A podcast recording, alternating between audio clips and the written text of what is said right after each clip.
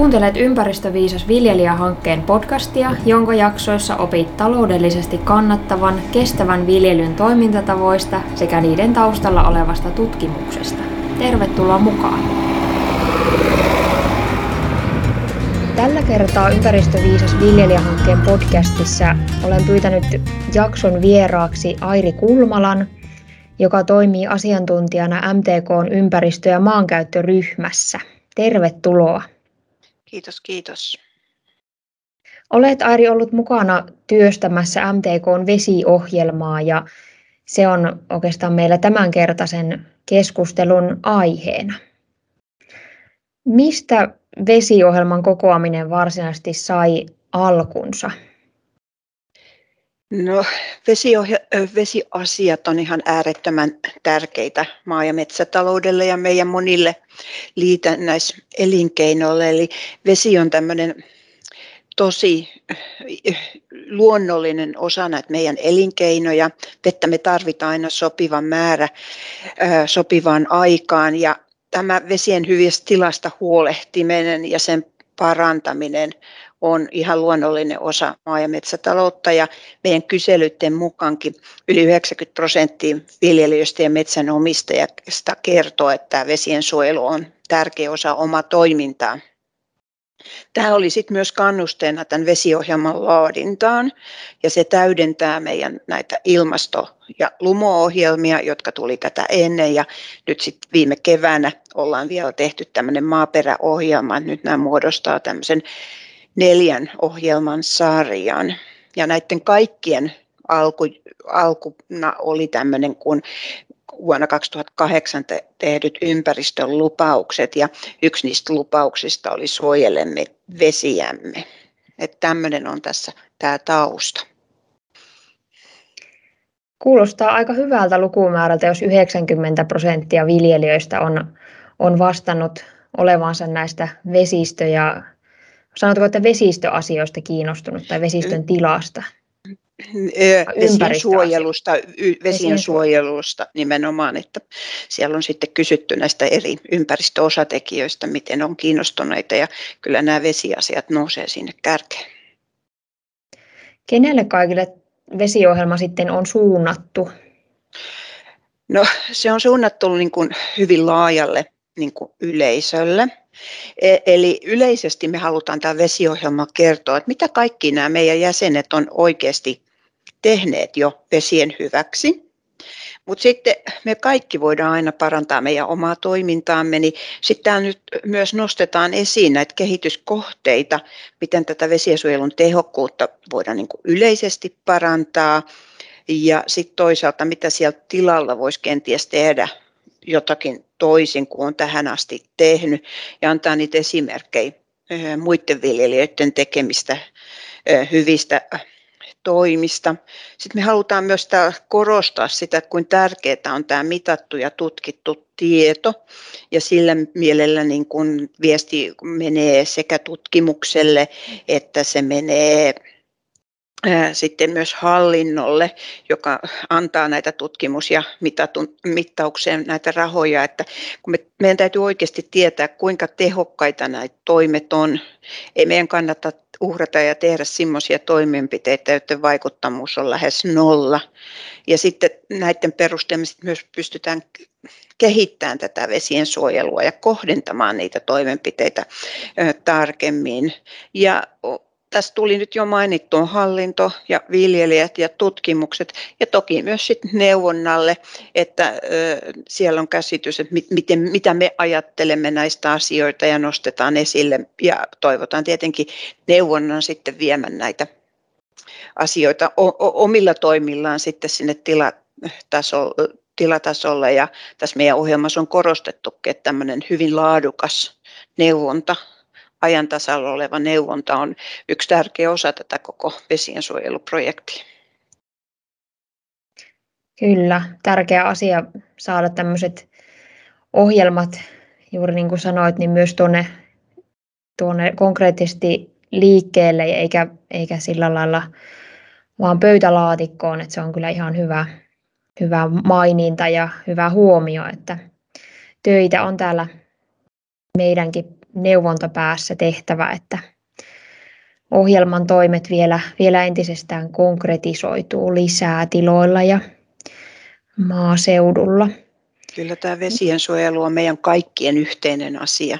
Että viljelijät yksin, vaikka ne sen viime kädessä sen konkreettisen työn siellä tilalla niin kuin tekee, niin, niin yksin niin kuin he ei pysty tätä ratkaisemaan. Että tässä on, me, meitä kaikkia tarvitaan. Kyllä.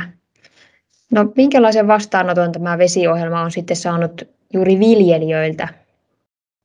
Me ollaan saatu ihan myönteistä palautetta viljelijöiltä. Ja useinhan on sillä että kun joku asia on ihan ok, niin siitä ei ihan kauheasti sitten huudella, että, että, että onpa hyvä. Että kun emme ole kauheasti saaneet kritiikkiä, niin katsomme silloin, että tämä vesiohjelma on varmaan ollut ihan osuva ja oikeita asioita esille nostama. Sä kysyit, että mitä viljelijät on ajatelleet niin tämä oli sen näkemys, mutta sitten me ollaan saatu myös niin kuin tosi hyvää palautetta niin kuin hallinnon ja monien niin kuin organisaatioiden, muiden organisaatioiden edustajilta, että on hyvä, että on MTKS ja se on kone näitä ajatuksia yhteen.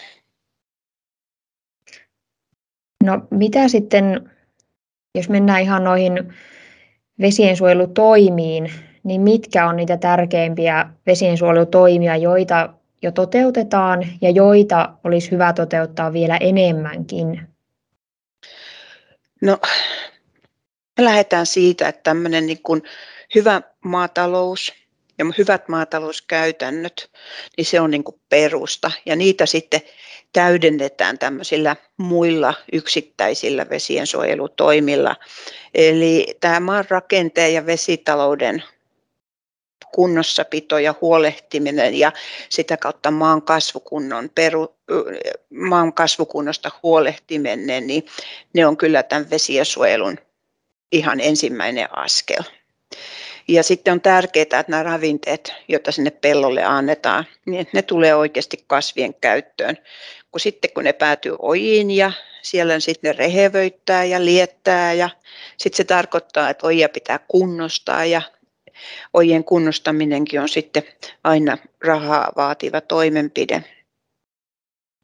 Me voidaan ajatella myös niin, että, että meillä on tämmöisiä toimenpiteitä, jotka on niin kuin tänne joka tilalle sopivia, ja sitten on näitä, jotka vaatii jotain erillisiä investointeja. Ja, ja sitten meidän tämä perusviljelyn mikä on siis maatalouden niin kuin ensisijainen tehtävä tuottaa sitä ruokaa ja rehua, niin sen pitää olla niin kuin taloudellisesti kannattavaa, jotta sitten on varaa näihin investointeihin. Mutta sitten just nämä joka tilalle sopivat on usein sellaisia, että ei ne vaadi mitään ylimääräisiä taloudellisia panostuksia, vaan päinvastoin niistä voi olla tilalle taloudellista hyötyä. Sitten kun tuossa niin kuin ihan ensimmäinen, jonka mä jo sanoinkin, on tämä maan kasvukunto, ja siihen täytyy muistaa sitten tämä kalkitus, joka tahto on viime aikoina vähän jäänyt taka-alalle, ja kalkitusvelka koko ajan kasvaa, mutta sekin on vesien suojelukeino. Sitten meidän pitää lannottaa tasapainoisesti, ei liikaa, ei liian vähän. Ja on tärkeää, että kaikki ravinteet tulee toisiinsa nähden sopivassa suhteessa. Kun jos meillä on esimerkiksi liian alhainen fosforilannotus, niin sitten jää helposti typpeekin käyttämättä. Että tämmöinen kokonaisuus. Sittenhän me kaikki huolehditaan, että nuo pientareet ja suojakaistat on kunnossa, ettei tapahdu sitten tämmöistä pintavaluntaa. No sitten tämä kasvinsuojelu.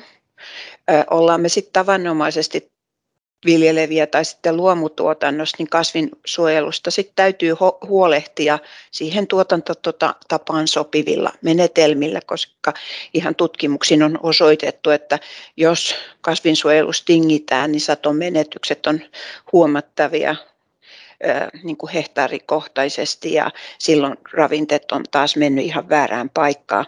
Ja sitten jos käytetään kemikaaleja näissä kasvisuojelutoimissa, niin asiallinen käyttö vain todettuun tarpeeseen.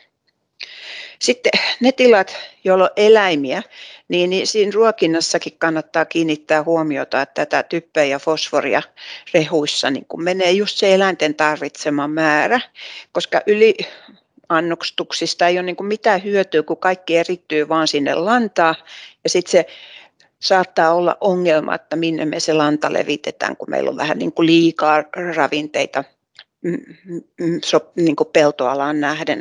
On ihan niin kuin tärkeä juttu. Sitten eläimiin liittyy myös tämä lannan levitys.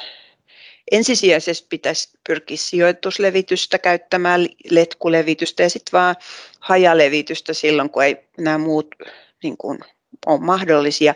Ja sitten hajalevityksessä mullataan se mahdollisimman pian, ihan niin pian kuin mahdollista, että ei tarvitse odottaa niitä asetusten määräaikoja.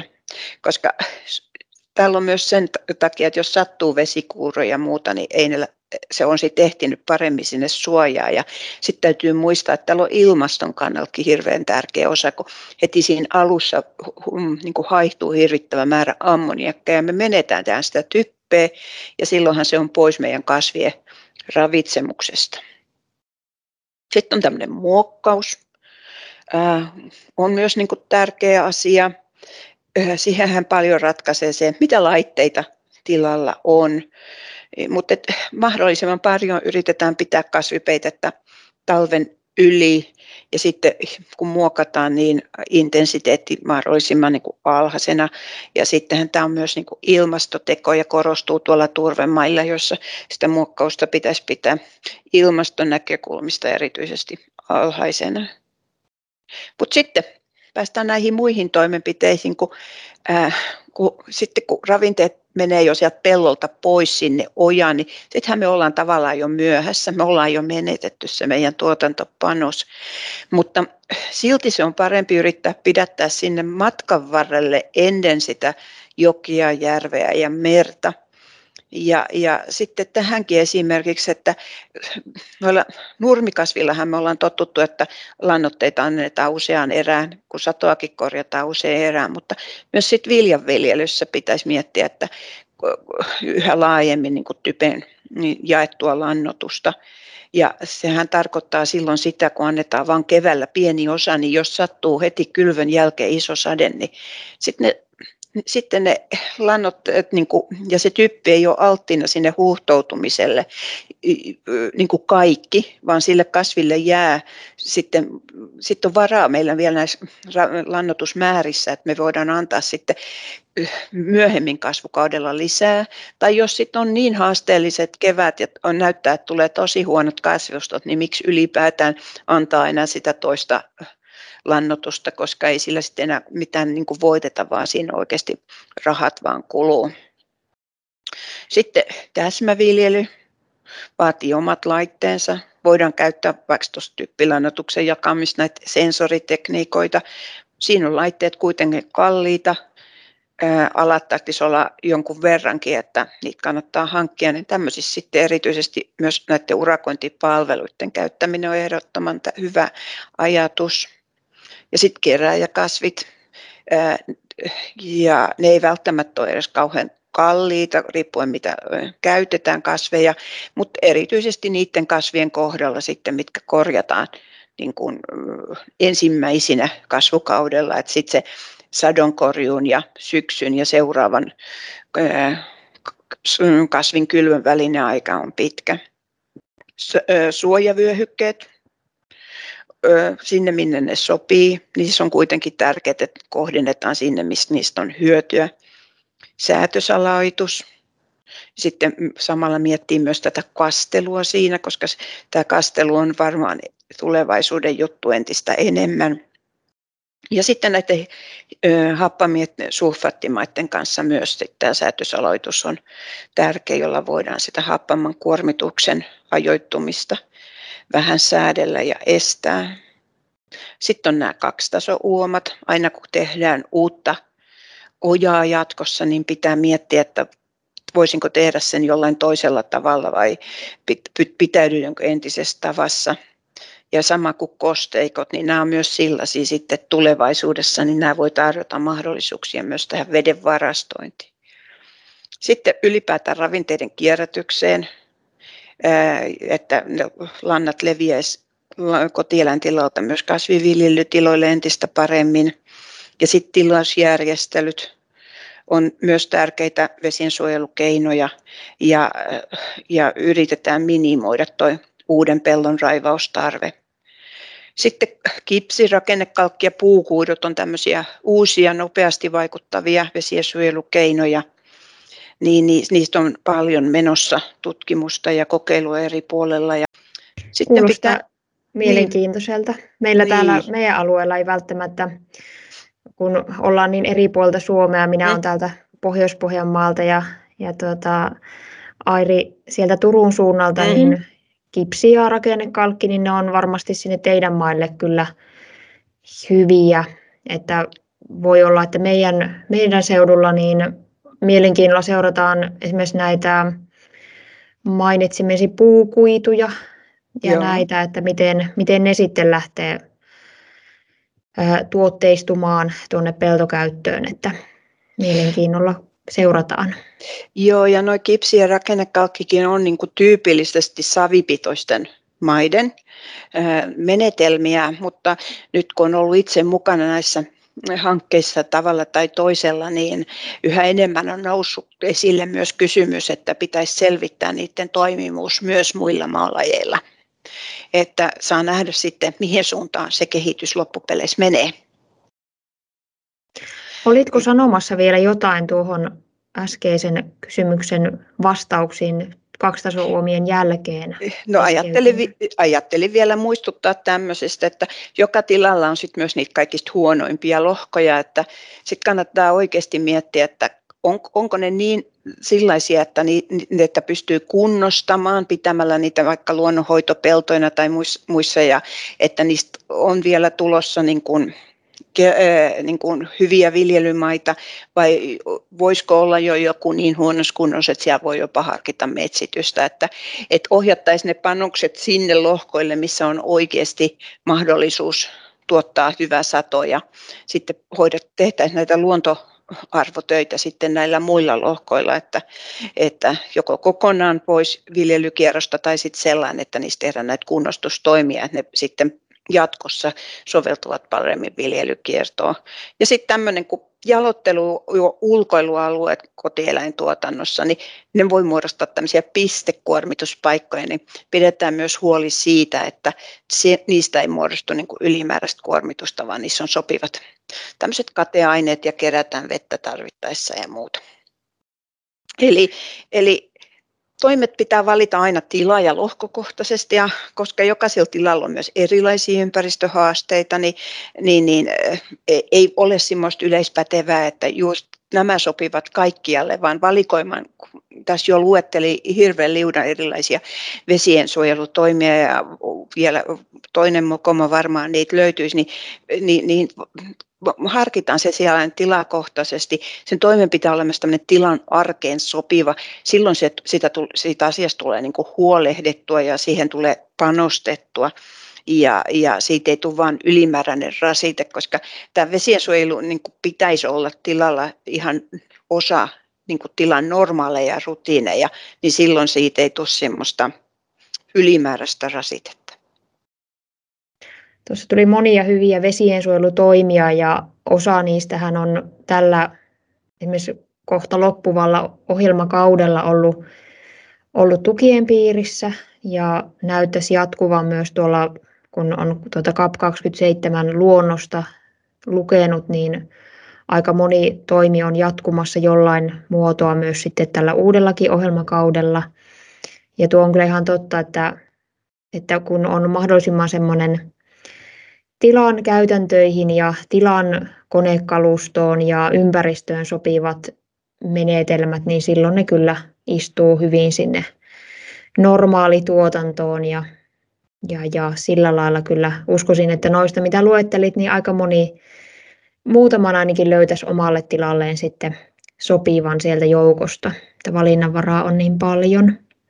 Kyllä, mites, mites pian sitten nämä vesiensuojelutoimet näkyy vesistön tilassa? No sepä tässä on se suuri murhenkryyni, kun ne näkyy niin toivottoman niin kuin hitaasti vesien tilassa, että eh, on esitetty tämmöisissä Tukholman yliopiston tämmöisissä, tämmöisissä laskelmissa, että menee noin 60 vuotta siitä, kun se fosfori on la, käytetty siellä pellolla ennen kuin se sitten loppu viimeksi on niin, kuin niin tiukasti Itämeren pohjasedimenttiin pidättynyt, ettei se sieltä lähde, tai on sitten lopulta huhtoutunut Pohjanmerelle.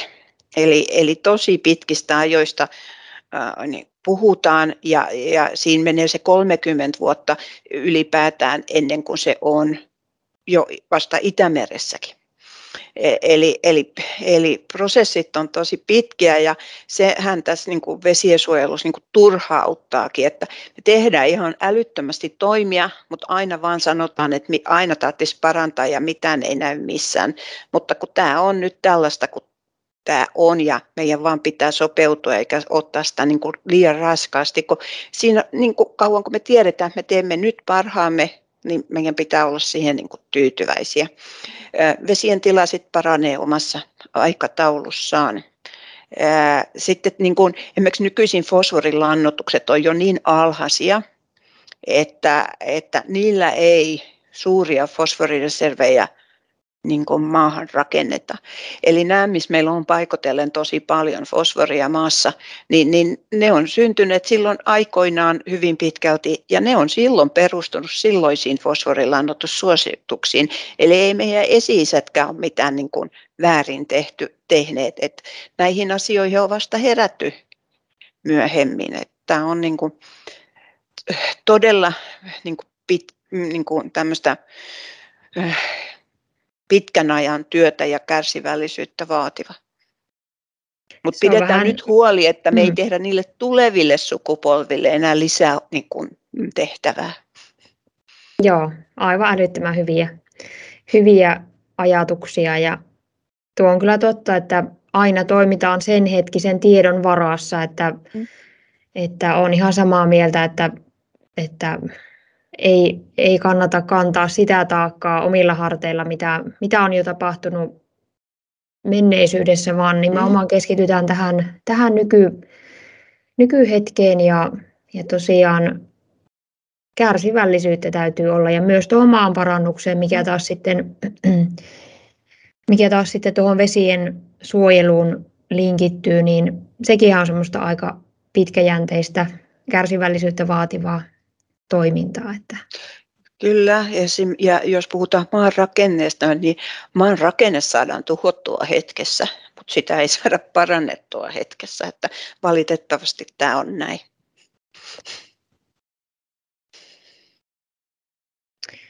Kyllä. No miten, mm, mainitsitkin tuossa jonkun verran jo, puhuit noista ohimennen ravinteista, niin Mitkä näiden maatalouden vesiensuojelutoimien ne pääasialliset tarkoitukset ja pyrkimykset on, mihin niillä pyritään?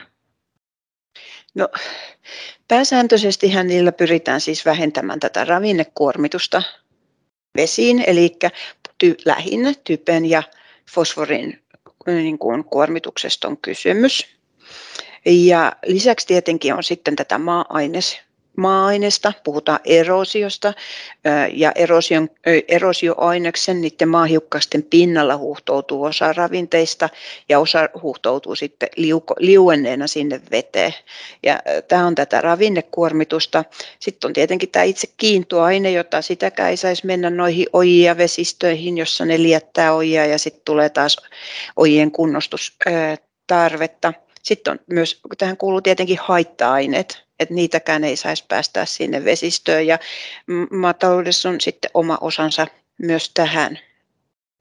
Ja mit, miksi näitä ravinteja ei saisi laittaa sinne vesistöön, niin nehän on sitten ihan samalla tavalla siellä kasvien ja kasviplanktonin niin kuin ravintoainetta, ihan niin kuin ravinteet on meille ihmisille ja noilla peltoviljelykasveillekin. Ja sittenhän ne vaan, kun ne saa lisää ravinteita, mitä niiltä mahdollisesti siellä ennestään puuttuu, niin sitten ne rupeaa entistä enemmän kasvamaan. Ja sitten kun ne joskus aikanaan kuolee, niin sitten tulee hajottajat, jotka käyttää sieltä vedestä happea, niin vesistöjen hapettomuus lisääntyy. Ja siinä on sitten taas oma vaikutus tähän sisäisten ravinnevarojen kiertoon, puhutaan sisäisestä kuormituksesta. Ja ne ravinteet kiertää sitten siellä vesistössä sitten ne muuttaa myös sieltä vesistöissä sitten, kun tämä kasvillisuus muuttuu, niin sieltä, sitten niillä on taas vaikutus siihen, että miten se, nämä eläimet ja eliöstöt siellä vaikuttaa. Ja sitten kun se, siellä ne tulemaan tätä hiukkasta ja sitten näitä, tätä kuollutta kasvimassaa ja muuta, niin sittenhän osa eliöistä ei yksinkertaisesti niin pysty lisääntymään, että lisääntymispaikkoja häviää, kun soraikot häviää ja muuta. Että tämmöinen, niin kuin, tämä on tämmöinen moninainen kierto, että se vaikutus ei ole ihan niin yhdestä asiasta kiinni, vaan se on tämmöinen niin kuin kokonaisuus. Ja on myös niin kuin esitetty tätäkin, että, että meidän pitää niin kuin sielläkin äh, niin kuin tätä kuormitusta niin kuin vähentää kaikki, että ei riitä, että me vaan vähennetään vaikka fosforikuormitusta, koska sitten se voi johtaa taas vääristyneeseen niin kuin typpifosforisuhteeseen siellä vesistössä. Ja sitten tulee taas omanlaisensa ongelmat, että tämä on kovin monisyinen asia.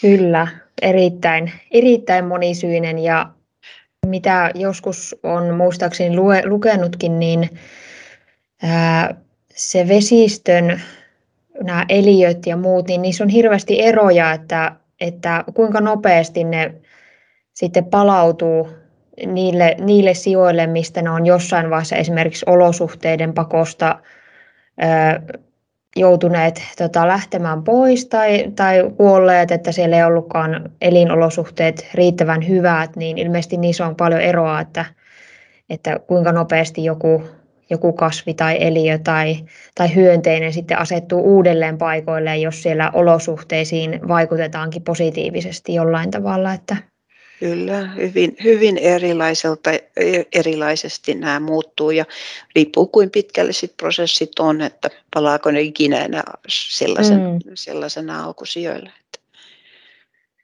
Kyllä.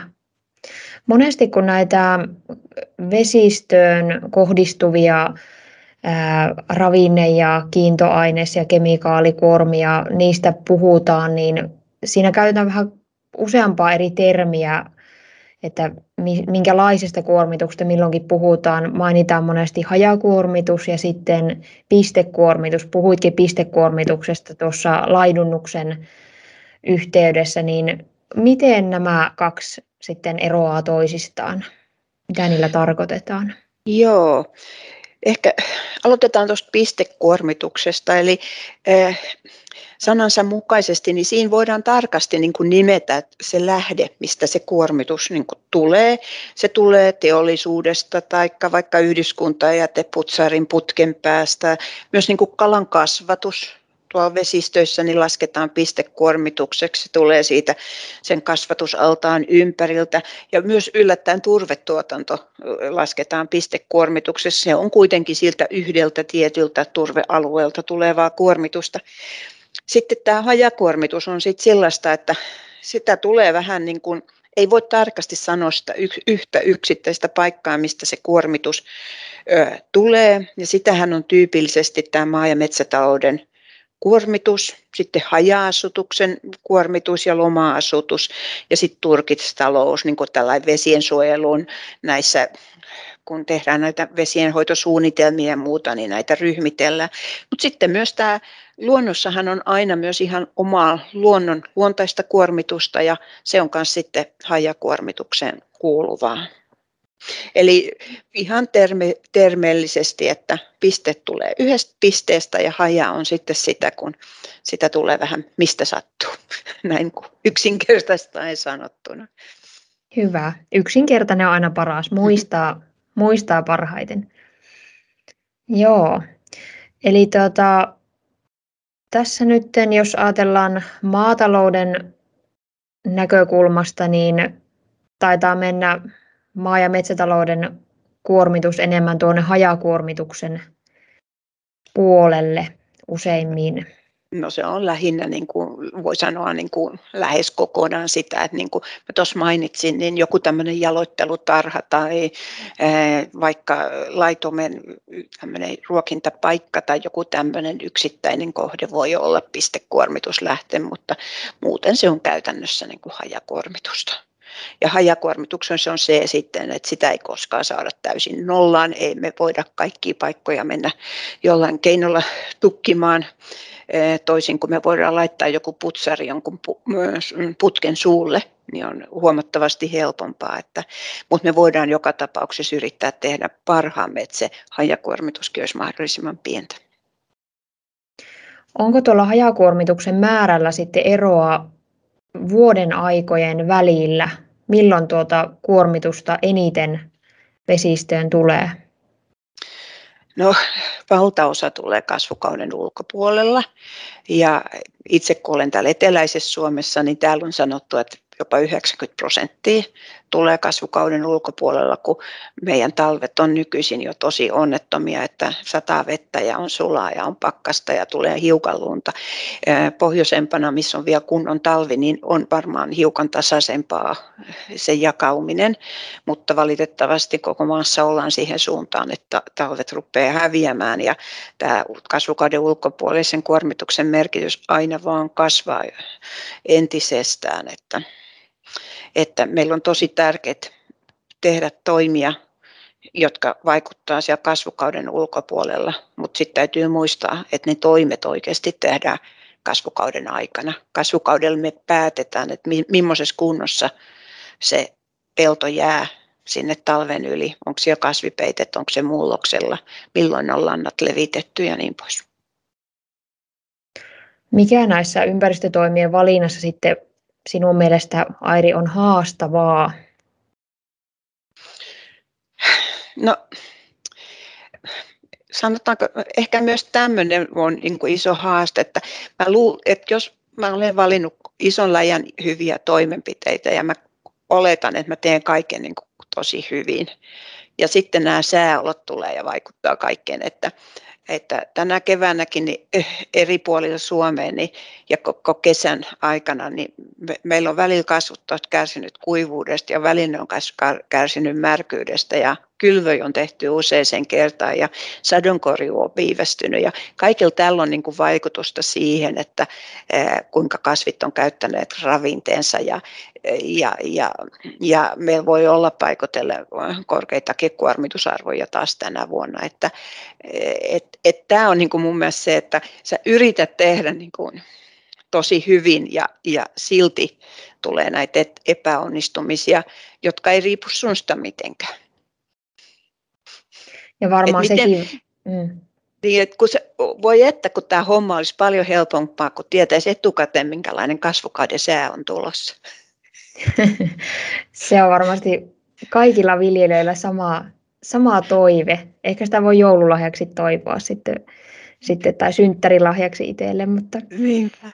voi että kunnon, kunnon ennusteet, että mikä niin. on kasvukauden sää. Kylläpä. Ja varmaan sekin sitten aiheuttaa lisää haasteita, että aina kaikilla toimilla on, on sekä positiivisia että negatiivisia vaikutuksia, että, että saattaa olla, että positiiviset vaikutukset vaikka vesistöön on, on suuret, mutta samalla syntyykin sitten jotain negatiivista vaikutusta vaikka ilmastoon tai, tai jotain muuta tämän tyyppistä.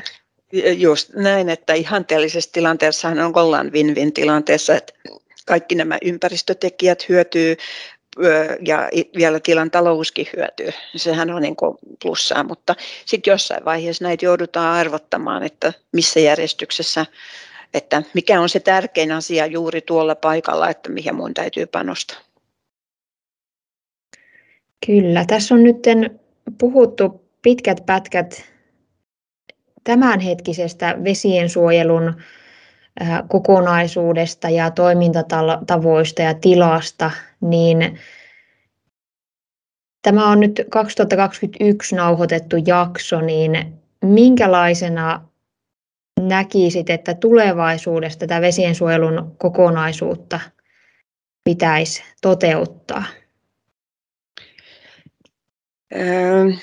Meillä on paljon hyviä toimia ja niitä pitää edelleen niin jatkaa, mutta se, että sen sijaan, että me ripotellaan niitä toimia vähän hajanaisesti sinne tänne, niin meidän pitää yhä lähemmäs mennä tätä valumaalle kohtaistarkastelua. Siellä valumaalle on maataloutta, siellä on metsätaloutta, siellä on hajakuormitusta, siellä on erilaisia toojamia, siellä on teollisuutta, lomaamekkejä ja vaikka mitä. Ja ja kaikilla on omat haasteet ja tarpeet näiden vesien suhteen. Ja, ja meidän tarvitsisi jostain niin kuin löytää se hyvä malli, suunnitella yhdessä se malli, miten tätä kokonaisuutta hallitaan, kun kun se vesi tulee aina jostain ja sitten se menee jonnekin ja sitten siihen matkan varrella näistä eri tekijöistä, niin silloin vaikutusta ja sinne pääsee näitä ravinteita ja toiseen paikkaan pidättyy ja muuta. Että se, että sä teet jo yhden pellon ympärillä,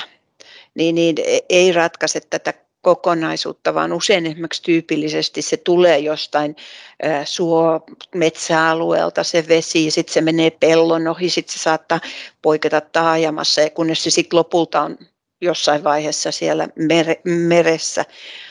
Ja, ja, ja sekin, että kuin nopeasti se vesi tulee siihen peltoon, ja niin silloin jo iso merkitys, että pystyttäisikö me pidättämään sitä vettä vähän siellä ylempänä valuma-alueella, että se ei tulisi niin nopeasti ja tekemään osan toimenpiteistä siellä. Ja, ja joskus sitten, kun mietitään esimerkiksi jonkun kosteikon paikkaa, niin paras paikkahan sillä saattaa olla valuma-alueella semmoisessa paikkaa, että sillä ei ole juuri sille maanomistajan aiheuttamalle kuormitukselle niin kuin mitään hyötyä, mutta se vaan, että kun se kokoo ne kaikki alueen vedet yhteen, niin siihen olisi se sopiva paikka, niin miettii niitä ratkaisuja, että voiko sen kosteikon jollakin ehdolla saada rakennettua siihen, miten huolehditaan kaikki korvauskysymykset, kuka hoitaa sitä ja, ja mikä on tämä malli, millä voidaan niin kuin, toimia. Yhtään semmoisia laajoja riitelyitä eri osapuolten kesken me ei kaivata tähän niin kuin lisää, tämmöisessä hyvässä yhteisymmärryksestä tästä päästä eteenpäin. Ja sitten kun tässä on jo mainittu näitä, tätä ilmastonmuutosta ja siihen varautumista, niin, niin meidän pitää hillitä sitä, mutta meidän pitää varautua. Ja on mainittu jo tuo kuivuus ja sateiden vuoden aikaisjakauma tulee muuttumaan jonkun verran, niin aina nyt joku tehdään tämmöisiä rakenteita, niin miettiä se, että pystytäänkö me jonnekin varastoimaan myös sitä kasteluvettä. Että tuntuu hassulta suomalaisessa ympäristössä, jossa on totuttu, että vettä on niin kuin riittämiin ja kyllä sitä edelleenkin on noissa isoissa vesistöissä riittämiin, mutta sitten meillä on näitä pienempiä kohteita, joissa voi tulla siitä pulaa ja miten me varmistetaan, että sitä, sitä kasteluvettä on sitten saatavissa. Niinpä. Eli hyviä, hyviä huomioita ja katsotaan, miten, miten tätä maataloutta ja näitä kosteikkoja ja muita sitten hyödynnetään tässä tulevaisuudessa, mutta toivottavasti tämä valumavesikohtainen vesiensuojelun suunnittelu, siitä päästäisiin tosiaan rakentavassa hengessä niitä, niitä kohti menemään. Ja tähän loppuun, niin otetaanko vielä, otatko vielä vaikka kolme tärkeintä ei suuria investointeja vaativia vesiensuojelutoimia tiloilla? Pidetään. Maa hyvässä viljelykunnossa, tehdään sitä hyvää maataloutta, harjoitetaan sitä hyvää maataloutta, pidetään pellot mahdollisimman suuren osan aikaa vuodesta kasvipeitteisenä. Ja minkähän sieltä nostaisi sitten lopuksi vältetään ylilannotusta. Kyllä. Mutta vaikea sanoa, mitkä on niin kuin tärkeimpiä, mutta nämä nyt ei ainakaan pitäisi lisätä kustannuksia. Ja ainakin jää vähän mieleen sitten mm. vielä, että mitäs, mitäs tässä omalla tilalla vielä, vielä olikaan tehtävissä. Kiitos oikein paljon keskustelusta ja toivottavasti Tämä innostaa muutkin tutustumaan MTKn vesiohjelmaan ja miksei vaikka niihin muihinkin ilmasto, maaperä, lumo. Siellä kyllä mukavaa luettavaa löytyy ja varmasti sellaista innoitustakin voi jopa tarttua mukaan, että mitäs, mitäs vielä, mihin voisi vielä omalla tilallakin panostaa. Kiitos oikein paljon, kun pääsit näin etänä keskustelemaan. Kiitos, oli oikein mukava olla ja hyviä lukuhetkiä kaikille ja muistetaan, että vesi ja suojelu on meidän kaikkien yhteinen asia.